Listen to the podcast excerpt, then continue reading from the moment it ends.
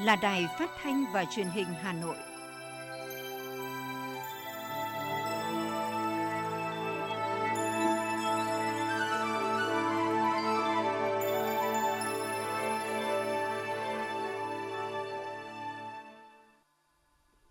Thưa quý vị và các bạn, bây giờ là chương trình thời sự của Đài Phát thanh và Truyền hình Hà Nội, phát trực tiếp trên sóng phát thanh tần số FM 90 MHz. Hôm nay thứ ba, ngày 2 tháng 11 năm 2021, chương trình có những nội dung chính sau đây.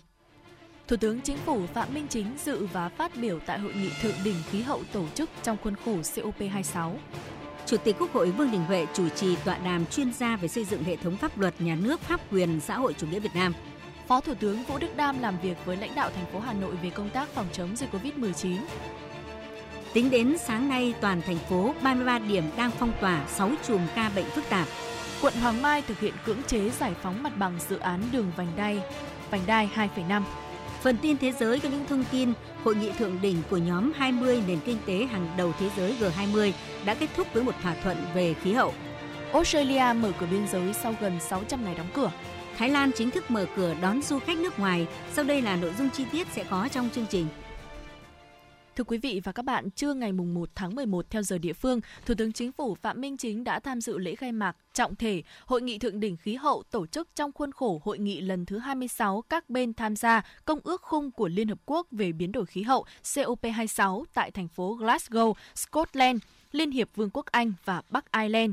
Tham dự hội nghị có Tổng thư ký Liên Hợp Quốc Antonio Guterres, đại diện của 197 bên tham gia công ước, trong đó có hơn 120 nguyên thủ, thủ tướng các nước, cùng các tổ chức quốc tế và thể chế tài chính quốc tế lớn trên thế giới, nhiều tập đoàn đa quốc gia và tổ chức phi chính phủ. Phát biểu tại lễ khai mạc hội nghị thượng đỉnh COP26, các nhà lãnh đạo bày tỏ hết sức lo ngại trước những tác động ngày càng nghiêm trọng của biến đổi khí hậu đối với trái đất, đồng thời tái khẳng định nhân loại cần tiếp tục theo đuổi mục tiêu giữ mức tăng nhiệt độ trung bình toàn cầu ở mức 1,50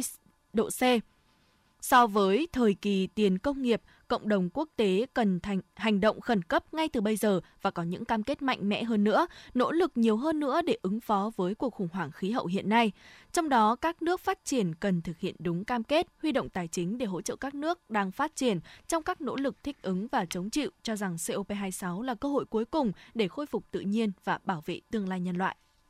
Chiều cùng ngày, Thủ tướng Chính phủ Phạm Minh Chính đã có bài phát biểu quan trọng tại hội nghị này. Trong phát biểu, Thủ tướng Phạm Minh Chính khẳng định các tác động tiêu cực của biến đổi khí hậu đang ảnh hưởng nghiêm trọng đến an ninh lương thực, an ninh nguồn nước, đến sự phát triển bền vững, thậm chí đe dọa sự tồn vong của nhiều quốc gia và cộng đồng dân cư, đòi hỏi cộng đồng quốc tế phải hành động mạnh mẽ hơn nữa, có trách nhiệm và không chậm trễ trên phạm vi toàn cầu. Đây là vấn đề toàn cầu nên cần có cách tiếp cận toàn cầu. Đây là vấn đề ảnh hưởng đến mọi người dân nên cần có cách tiếp cận người dân. Thủ tướng nhấn mạnh ứng phó với biến đổi khí hậu, phục hồi tự nhiên phải trở thành ưu tiên cao nhất trong mọi quyết sách phát triển, là tiêu chuẩn đạo đức cao nhất của mọi cấp, mọi ngành, mọi doanh nghiệp và người dân. Khoa học công nghệ phải đi trước để dẫn dắt và nguồn lực tài chính phải là đòn bẩy, thúc đẩy chuyển đổi mô hình phát triển hướng tới kinh tế xanh, tuần hoàn, bền vững, bao trùm và nhân văn – Thủ tướng cũng cho rằng mọi hành động phải dựa vào tự nhiên và lấy người dân làm trung tâm, là chủ thể và là động lực phát triển bền vững, không để ai bị bỏ lại phía sau. Thủ tướng Chính phủ Việt Nam kêu gọi tất cả các quốc gia cam kết mạnh mẽ về giảm phát thải khí nhà kính trên cơ sở nguyên tắc trách nhiệm chung nhưng có khác biệt phù hợp với điều kiện hoàn cảnh và năng lực của từng quốc gia, phải có công bằng công lý về biến đổi khí hậu. Thủ tướng khẳng định Việt Nam đang hết sức nỗ lực để vừa ứng phó với biến đổi khí hậu, vừa phát triển kinh tế để vươn lên, bảo đảm cuộc sống ngày càng tốt hơn cho mọi người dân, đồng thời đóng góp có trách nhiệm cùng với cộng đồng quốc tế. Việt Nam mong muốn tăng cường hợp tác với cộng đồng quốc tế trong các chương trình, dự án đầu tư và phát triển bền vững trong thời gian tới.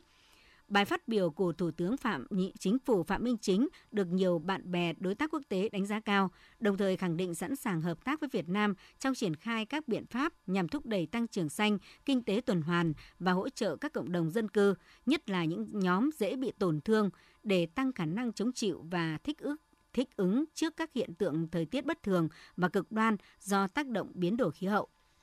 Sáng nay, tại nhà Quốc hội, Ủy viên Bộ Chính trị, Bí thư Đảng Đoàn Quốc hội, Chủ tịch Quốc hội Vương Đình Huệ tham dự và chủ trì tọa đàm chuyên gia về chuyên đề số 09 về chiến lược xây dựng hoàn thiện hệ thống pháp luật và tổ chức thi hành pháp luật đến năm 2030, định hướng đến năm 2045, đáp ứng yêu cầu xây dựng, hoàn thiện nhà nước pháp quyền xã hội chủ nghĩa Việt Nam – Chuyên đề số 09 do Chủ tịch Quốc hội Vương Đình Huệ trực tiếp chỉ đạo xây dựng là một trong bốn chuyên đề thuộc đề án chiến lược xây dựng và hoàn thiện nhà nước pháp quyền xã hội chủ nghĩa Việt Nam đến năm 2030, định hướng đến năm 2045, được Ban chỉ đạo đề án phân công Đảng đoàn Quốc hội chủ trì thực hiện. Với vai trò là cơ quan lập pháp và có thẩm quyền giám sát tối cao toàn bộ hoạt động của nhà nước – dưới sự chỉ đạo trực tiếp của Chủ tịch Quốc hội Vương Đình Huệ, Tiểu ban xây dựng chuyên đề số 09 đã triển khai nhiều hoạt động tổng thể, đánh giá công tác xây dựng pháp luật và thực thi pháp luật trong thời gian qua, xác định các định hướng, yêu cầu trọng tâm phải đặt ra và xử lý trong chiến lược xây dựng, hoàn thiện hệ thống pháp luật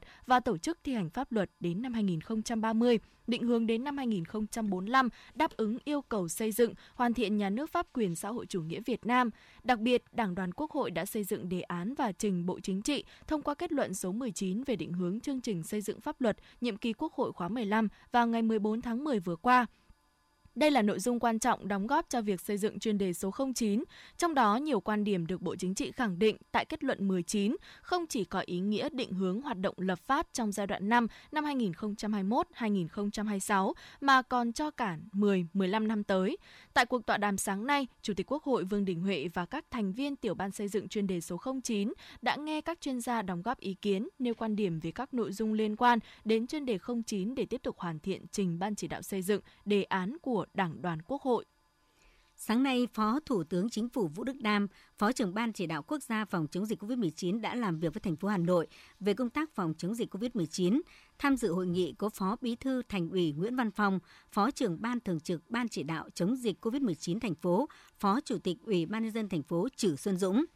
Trong đợt dịch thứ tư, từ ngày 27 tháng 4 đến nay, Hà Nội ghi nhận hơn 4.700 ca mắc, 92,3% dân số trên 18 tuổi đã tiêm mũi 1 và 55,4% dân số trên 18 tuổi đã tiêm mũi 2. Thành phố đang áp dụng các biện pháp phòng chống dịch cấp độ 2 dịch bệnh vẫn đang trong tầm kiểm soát. Tuy nhiên, từ ngày 11 tháng 10 đến nay, số ca mắc trung bình trong ngày tăng mạnh, liên tục xảy ra các chuỗi lây nhiễm phức tạp liên quan tới việc tập trung đông người.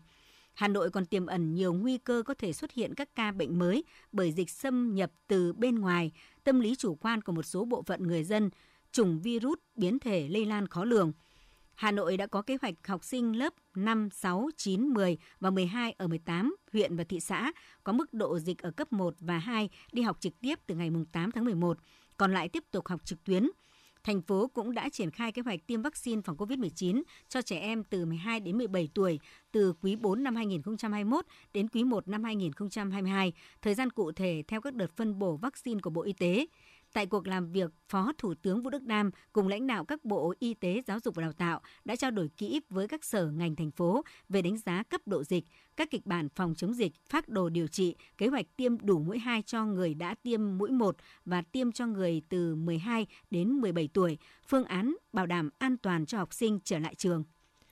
Cũng trong sáng nay, Phó Chủ tịch Ủy ban Trung ương Mặt trận Tổ quốc Việt Nam Trương Thị Ngọc Ánh chủ trì hội nghị trực tuyến tập huấn công tác mặt trận cho các vị ủy viên Ủy ban Mặt trận Tổ quốc Việt Nam các cấp là người dân tộc thiểu số. Các đại biểu tham dự tại 83 điểm cầu đã được nghe giới thiệu các chuyên đề, những điểm mới trong văn kiện Đại hội 13 của Đảng về công tác dân tộc, phổ biến, quán triệt chương trình hành động số 06 của Trung ương Mặt trận Tổ quốc Việt Nam, quyết định số 1719 của Thủ tướng Chính phủ phê duyệt chương trình mục tiêu quốc gia phát triển kinh tế xã hội vùng đồng bào dân tộc thiểu số, miền núi giai đoạn 2021-2030. Hội nghị cũng đã tập trung thảo luận, trao đổi những kinh nghiệm, cách làm nhằm thực hiện tốt công tác dân tộc trong tình hình mới. Trong đó, yêu cầu đặt ra đối với đội ngũ cán bộ mặt trận các cấp, trưởng ban công tác mặt trận khu dân cư phải là những tuyên truyền viên tích cực, phát huy vai trò của người có uy tín trong đồng bào các dân tộc thiểu số, tuyên truyền vận động nhân dân đồng thuận, chấp hành chủ trương của Đảng, chính sách pháp luật của nhà nước, hăng hái tham gia các cuộc vận động, phong trào thi đua yêu nước,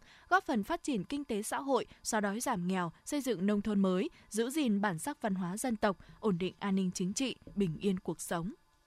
Ủy ban Mặt trận Tổ quốc Việt Nam thành phố và huyện Ứng Hòa vừa tổ chức trao tặng 20 bộ máy tính và 20 học sinh cho 20 học sinh có hoàn cảnh khó khăn trên địa bàn huyện. Tại chương trình, 20 học sinh có hoàn cảnh đặc biệt khó khăn thuộc các đơn vị trường học của 18 xã thị trấn trên địa bàn huyện đã được nhận quà là 20 máy tính, tổng trị giá 170 triệu đồng từ nguồn quỹ sóng và máy tính cho em của Mặt trận Tổ quốc thành phố. Với những món quà này, các em sẽ được tiếp thêm nghị lực vượt qua khó khăn và có thái độ nghiêm túc trong học tập rèn luyện ý chí, khó khăn thử thách càng lớn thì quyết tâm càng cao.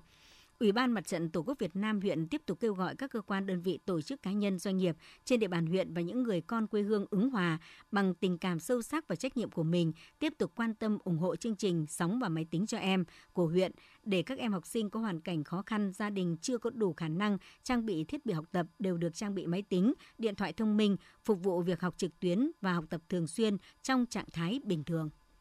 Từ tháng 11 này, cơ quan chức năng sẽ chi trả tiền hỗ trợ đối với người lao động bị ảnh hưởng bởi đại dịch COVID-19 đang làm việc tại doanh nghiệp có đóng bảo hiểm thất nghiệp theo gói hỗ trợ 30.000 tỷ đồng. Trước đó, cơ quan bảo hiểm xã hội đã gửi danh sách người lao động đủ điều kiện hưởng cho doanh nghiệp để kiểm tra, đối chiếu thông tin. Những người lao động đúng thông tin sẽ được trả tiền hỗ trợ trong tối đa 10 ngày từ ngày doanh nghiệp gửi lại danh sách cho cơ quan bảo hiểm xã hội. Như vậy, chậm nhất là tới ngày 30 tháng 11, người lao động làm việc tại doanh nghiệp sẽ được chi trả tiền hỗ trợ theo nghị quyết số 116. Sau ngày 30 tháng 11, người lao động chưa nhận được hỗ trợ thì phải tự làm thủ tục theo quy định thông qua ứng dụng VSSID qua cổng dịch vụ công quốc gia hoặc đến trực tiếp tại cơ quan bảo hiểm xã hội cấp tỉnh và cấp huyện. Hôm qua, tại Bộ Y tế, Bộ trưởng Bộ Y tế Nguyễn Thanh Long đã tiếp đại sứ đặc mệnh toàn quyền Argentina tại Việt Nam Luis Palo Maria Benchamino. Tại buổi tiếp, Ngài Đại sứ Argentina tại Việt Nam cho biết Argentina mong muốn tặng Việt Nam 500.000 liều vaccine phòng COVID-19 của AstraZeneca. Đây là sự đáp lại tình cảm mà Việt Nam đã dành cho Argentina khi trao tặng khẩu trang chống dịch năm 2020. Bày tỏ lời cảm ơn đến Ngài Đại sứ, Chính phủ và nhân dân Argentina, Bộ trưởng Bộ Y tế Nguyễn Thanh Long cho biết Việt Nam đang ưu tiên đẩy nhanh tiến độ bao phủ vaccine COVID-19. Tuy nhiên, do hạn chế về nguồn cung nên vaccine vẫn chưa đáp ứng được nhu cầu tiêm chủng của người dân. 500.000 liều vaccine mà chính phủ và nhân dân Argentina trao tặng chính là món quà rất ý nghĩa đối với nhân dân Việt Nam trong bối cảnh đại dịch COVID-19 vẫn đang ghi nhận tại nhiều tỉnh, thành phố. Bộ trưởng Bộ Y tế đã giao vụ hợp tác quốc tế làm đầu mối phối hợp với phía Argentina trong việc bàn giao tiếp nhận lô vaccine này. Theo Bộ Y tế, Việt Nam đã tiếp nhận hơn 107 triệu liều vaccine phòng COVID-19 từ nhiều nguồn khác nhau. Tính đến sáng ngày 1 tháng 11, toàn quốc đã triển khai tiêm được hơn 82 triệu mũi vaccine. Trước diễn biến mới và phức tạp của dịch COVID-19, Sở Y tế Hà Nội đã có công văn tăng cường công tác giám sát và kiểm soát hiệu quả dịch COVID-19 trong thời gian thực hiện nghị quyết số 128 của Chính phủ. Theo đó, Sở Y tế Hà Nội đề nghị Trung tâm Kiểm soát Bệnh tật thành phố xây dựng kịch bản, tổ chức diễn tập, đào tạo, tập huấn nâng cao năng lực điều tra dịch tễ, sẵn sàng ứng phó với các tình huống diễn biến dịch COVID-19 theo từng cấp độ trên địa bàn, không để bị động. Phòng y tế, trung tâm y tế các quận, huyện, thị xã tăng cường xử lý các ổ dịch phát sinh trong cộng đồng, xây dựng kế hoạch tiêm chủng vaccine phòng COVID-19 cho trẻ dưới 18 tuổi theo lộ trình. Các bệnh viện trong và ngoài công lập giả soát, xây dựng kế hoạch phương án nâng cao năng lực điều trị, xét nghiệm chẩn đoán SARS-CoV-2, tăng cường công tác phân luồng, phòng chống nhiễm khuẩn trong bệnh viện theo quy định, không để xảy ra chuỗi lây nhiễm COVID-19 phức tạp tại các cơ sở cơ sở khám chữa bệnh. Tin từ Sở Y tế Hà Nội tính đến sáng nay mùng 2 tháng 11, toàn thành phố có 33 điểm đang bị phong tỏa. Ngoài ra Hà Nội có 6 chùm ca bệnh phức tạp, dự báo tiếp tục ghi nhận số ca nhiễm trong những ngày tới. Cụ thể 6 chùm ca bệnh phức tạp đang ghi nhận nhiều ca mắc trong những ngày qua gồm chùm ca bệnh tại huyện Quốc Oai đã ghi nhận 104 ca mắc, chùm ca bệnh tại thôn Bạch Chữ, xã Tiến Thắng, huyện Mê Linh đã ghi nhận 46 ca mắc, chùm ca bệnh tại ô chợ Dừa, quận Đống Đa đã ghi nhận 32 ca mắc, hai chùm ca bệnh mới tại Lĩnh Nam, quận Hoàng Mai với 8 ca mắc, chùm ca bệnh tại đường Lê Đức Thọ, quận Nam Từ Liêm 3 ca mắc, các ca bệnh và khu vực liên quan đến các bệnh nhân đều được tổ chức điều tra dịch tễ xử lý theo đúng hướng dẫn của Bộ Y tế. Như vậy, trong đợt dịch thứ tư, từ ngày 27 tháng 4 năm 2021 đến nay, Hà Nội ghi nhận 4.692 ca mắc, trong đó ghi nhận 100 1.405 ca tại cộng đồng, 2.153 ca trong khu cách ly tập trung, 844 ca tại khu phong tỏa, 77 trường hợp nhập cảnh, 213 trường hợp mắc tại các bệnh viện trước ngày 30 tháng 9. Cộng dồn đến nay, Hà Nội đã ghi nhận 4.952 ca mắc. Liên quan đến ca bệnh vừa được phát hiện tại huyện Gia Lâm, Trung tâm Kiểm soát bệnh tật thành phố Hà Nội thông báo tìm người trên địa bàn thành phố có đến mua bán hoặc liên quan đến chợ vải Ninh Hiệp, xã Ninh Hiệp, huyện Gia Lâm trong khoảng thời gian từ ngày 20 tháng 10 đến ngày 31 tháng 10 năm 2021 cơ quan chức năng yêu cầu người đến địa điểm trên thực hiện tự cách ly tại nhà hoặc nơi lưu trú và liên hệ ngay với trạm y tế, trung tâm y tế trên địa bàn hoặc gọi điện đến số đường dây nóng của trạm y tế xã Ninh Hiệp, huyện Gia Lâm hoặc CDC Hà Nội để được hướng dẫn và tư vấn.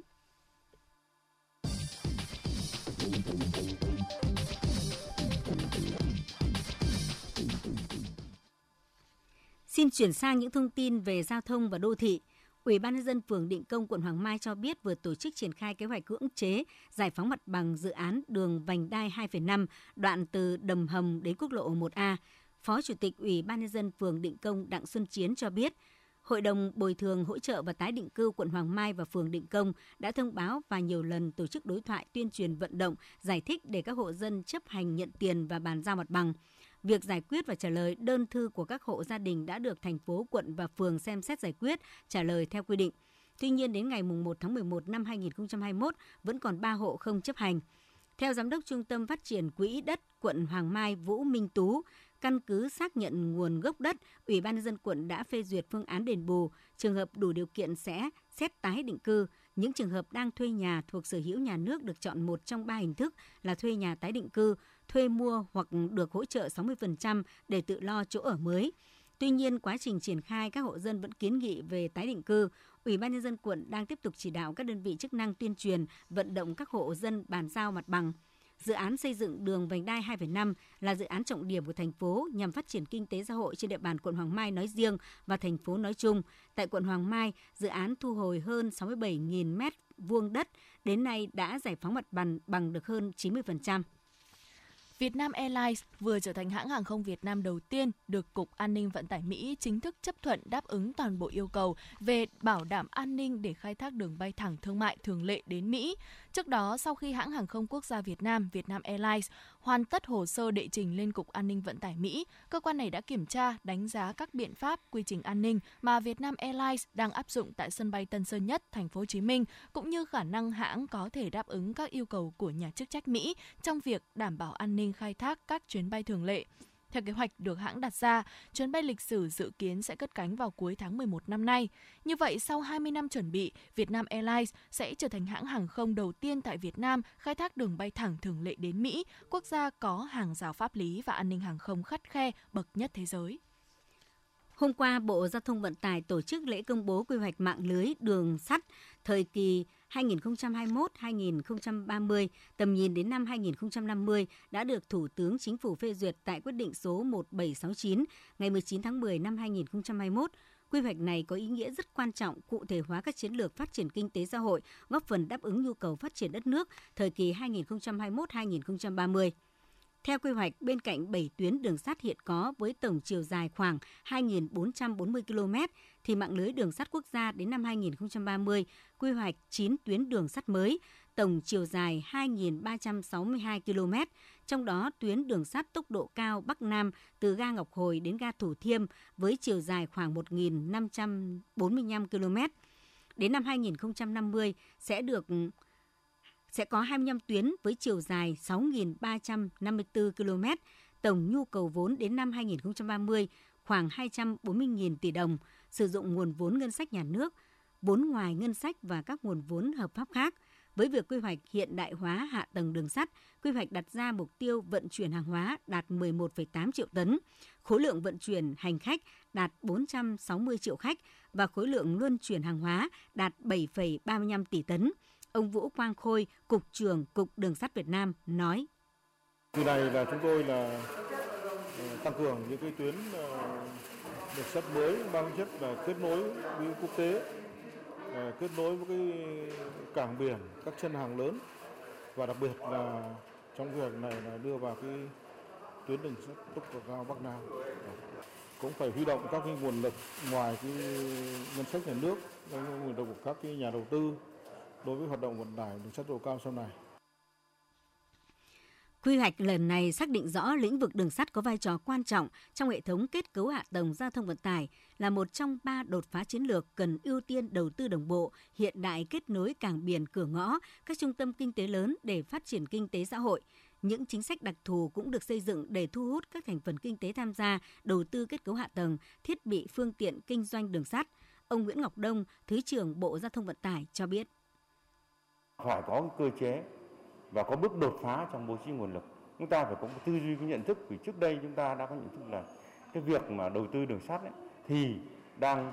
nguồn vốn lớn quá nên ta không có nguồn lực để thực hiện cái phần đó do đó là nó rất khó khăn trong vấn đề là thực hiện các dự án thì bây giờ ta phải có những tư duy đổi mới là đấy là những dự án cho cả nền kinh tế chứ không phải đó là một cái dự án của đường sắt để thực hiện được hiệu quả cần đẩy mạnh xã hội hóa trong kinh doanh đường sắt, dịch vụ hỗ trợ vận tải, thu hút các thành phần kinh tế kể cả các nhà đầu tư nước ngoài tham gia, tạo lập môi trường cạnh tranh lành mạnh, bình đẳng giữa các thành phần kinh tế tham gia kinh doanh đường sắt.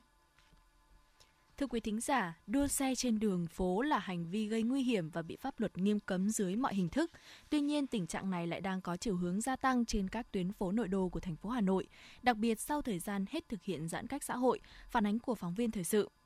Một số tuyến đường thuộc quận Hoàn Kiếm là nơi thường xuyên được các đối tượng tổ chức đua xe. Tốp này đua qua, tốp khác phóng tới làm náo loạn cả tuyến phố về đêm. Bà Lê Minh Hà ở Hoàn Kiếm, Hà Nội chia sẻ.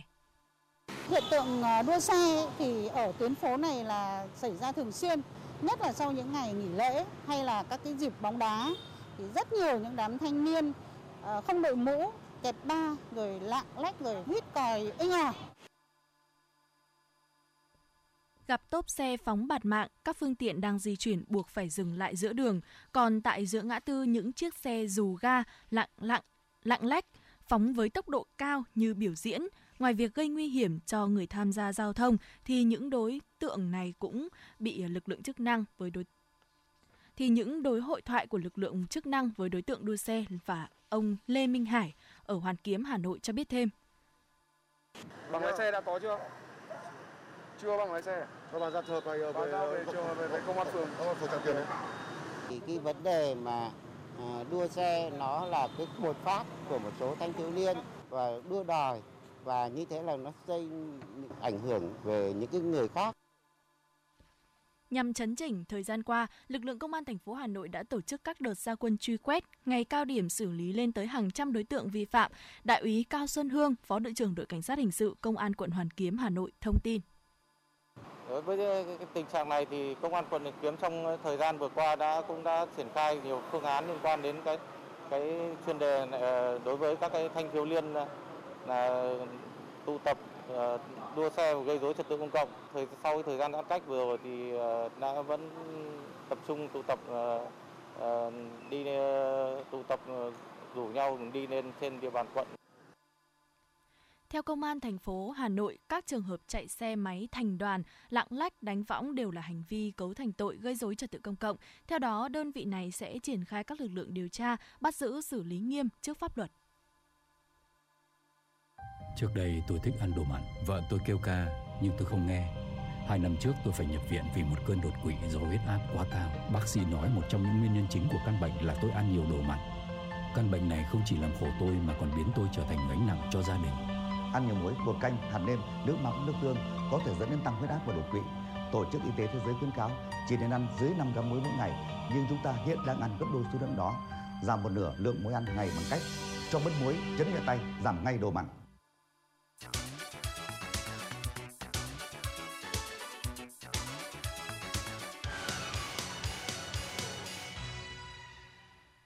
Xin chuyển sang phần tin thế giới. Thưa quý vị, hội nghị thượng đỉnh của nhóm 20 nền kinh tế hàng đầu thế giới G20 đã kết thúc với một thỏa thuận về khí hậu. Hội nghị ghi nhận bước tiến lịch sử khi các nước G20 đều thể hiện sự ủng hộ rộng rãi và xuyên suốt về mức thuế tối thiểu toàn cầu 15% đối với các công ty đa quốc gia. Bên cạnh những chủ đề đa phương, một số thỏa thuận song phương cũng đã đạt được giữa các bên tham dự hội nghị. Trong đó đáng chú ý là thỏa thuận giữa Mỹ và Liên minh châu Âu EU về dỡ bỏ việc áp thuế đối với sản phẩm thép và nhôm của nhau nhau. Ngoài ra, hội nghị còn là nơi góp phần giải tỏa tình trạng căng thẳng nổi lên trong một số cặp quan hệ như giữa Thổ Nhĩ Kỳ với EU hay giữa Pháp với Mỹ và Anh.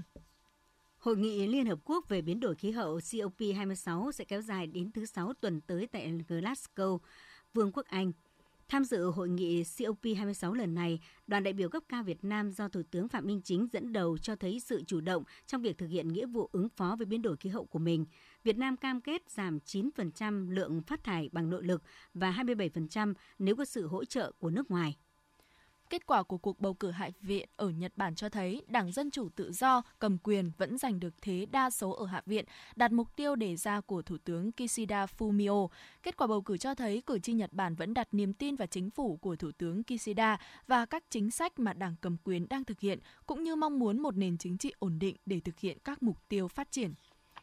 Bắt đầu từ hôm qua, công dân Australia trở về hai thành phố lớn nhất nước này là Sydney và Melbourne sẽ không phải cách ly nếu đã tiêm chủng đầy đủ. Các du khách từ quốc gia láng giềng New Zealand đã tiêm đủ vaccine ngừa COVID-19 cũng được phép vào Australia. Tuy nhiên, hầu hết du khách quốc tế, kể cả những người đã tiêm đủ vaccine, vẫn sẽ tiếp tục phải chờ quy định tiếp theo. Những khách du lịch từ hơn 60 quốc gia có nguy cơ thấp và đã tiêm phòng đầy đủ sẽ không cần phải cách ly tại khách sạn. Với việc nới lỏng chính sách này, Thái Lan hy vọng sẽ thu hút hàng chục nghìn du khách trong tháng 12. Hiện Thái Lan đã hoàn thành tiêm chủng cho 57% dân số. Vào thời điểm hiện tượng La Nina bắt đầu xuất hiện trở lại tại Indonesia, các cơ quan chức năng của nước này đã lên tiếng cảnh báo sớm công chúng về nguy cơ xảy ra các thảm họa thiên tai, đe dọa an ninh lương thực – Trước đó, chính phủ Indonesia đã đưa ra một số biện pháp mới phòng ngừa thiên tai do La Nina gây ra, như thiết lập hệ thống cảnh báo sớm sạt lở đất ở nhiều khu vực, lập quy trình cảnh báo tiêu chuẩn cho hơn 200 đập nước, thành lập lực lượng đặc nhiệm giảm nhẹ thiên tai để giám sát cơ sở hạ tầng hiện có cũng như kiểm tra lưu lượng mưa lũ. Cơ quan y tế Australia vừa chính thức công nhận thêm hai loại vaccine ngừa COVID-19 được sản xuất tại Ấn Độ và Trung Quốc, một động thái nhằm mở đường cho những người tiêm hai loại vaccine này được phép nhập cảnh. Cùng với hai loại vaccine được công nhận ngày hôm nay, Australia tổng cộng đã công nhận 4 loại vaccine ngừa COVID-19 mà nước này không sử dụng.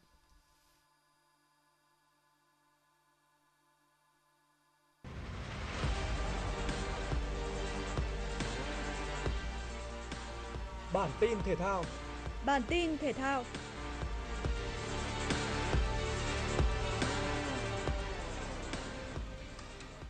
Hôm qua, đội tuyển U23 Việt Nam đã có buổi tập cuối cùng tại sân Sport City để hoàn tất công tác chuẩn bị cho trận đấu với đội tuyển U23 Myanmar.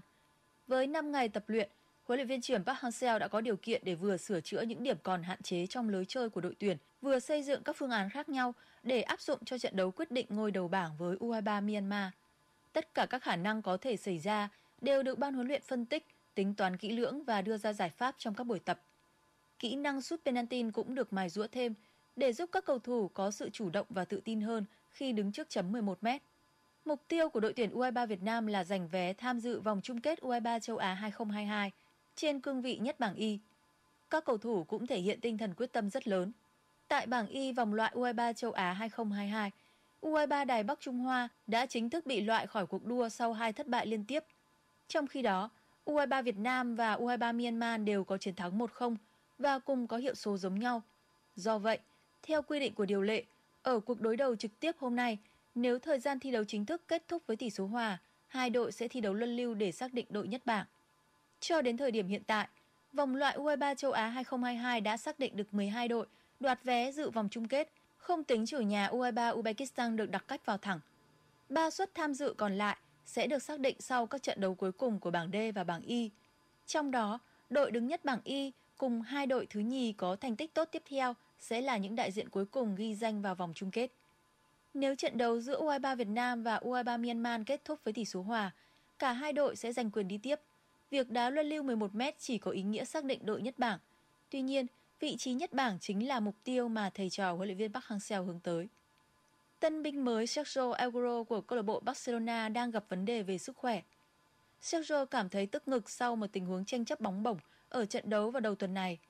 Tiền đạo người Argentina phải nhờ đến sự trợ giúp của đội ngũ y tế rời sân sớm trước khi lên xe cấp cứu tới thẳng bệnh viện.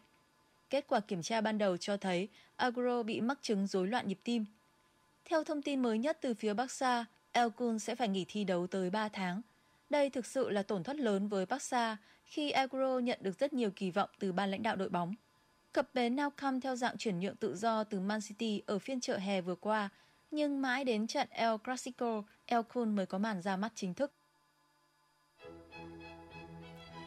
Dự báo thời tiết vùng châu thổ sông Hồng và khu vực Hà Nội chiều và tối ngày 2 tháng 11. Vùng đồng bằng Bắc Bộ có lúc có mưa, nhiệt độ từ 23 đến 24 độ. Vùng núi Ba Vì Sơn Tây có lúc có mưa, gió nhẹ, nhiệt độ từ 22 đến 23 độ. Ngoại thành từ Phúc Thọ tới Hà Đông có lúc có mưa, gió nhẹ, nhiệt độ từ 22 đến 23 độ. Phía Nam từ Thanh Oai Thường Tín đến Ứng Hòa có lúc có mưa, gió nhẹ, nhiệt độ từ 22 đến 23 độ. Mê Linh Đông Anh Sóc Sơn có lúc có mưa, gió nhẹ, nhiệt độ từ 22 đến 23 độ. Trung tâm thành phố Hà Nội có lúc có mưa gió nhẹ, nhiệt độ từ 22 đến 24 độ. Quý vị và các bạn vừa nghe chương trình thời sự của Đài Phát thanh và Truyền hình Hà Nội, chịu trách nhiệm sản xuất Phó Tổng giám đốc Nguyễn Tiến Dũng, chương trình do biên tập viên Kiều Oanh, Nguyễn Hằng, các phát thanh viên Thùy Linh Thanh Hiền và kỹ thuật viên Bảo Tuấn thực hiện. Thân ái chào tạm biệt.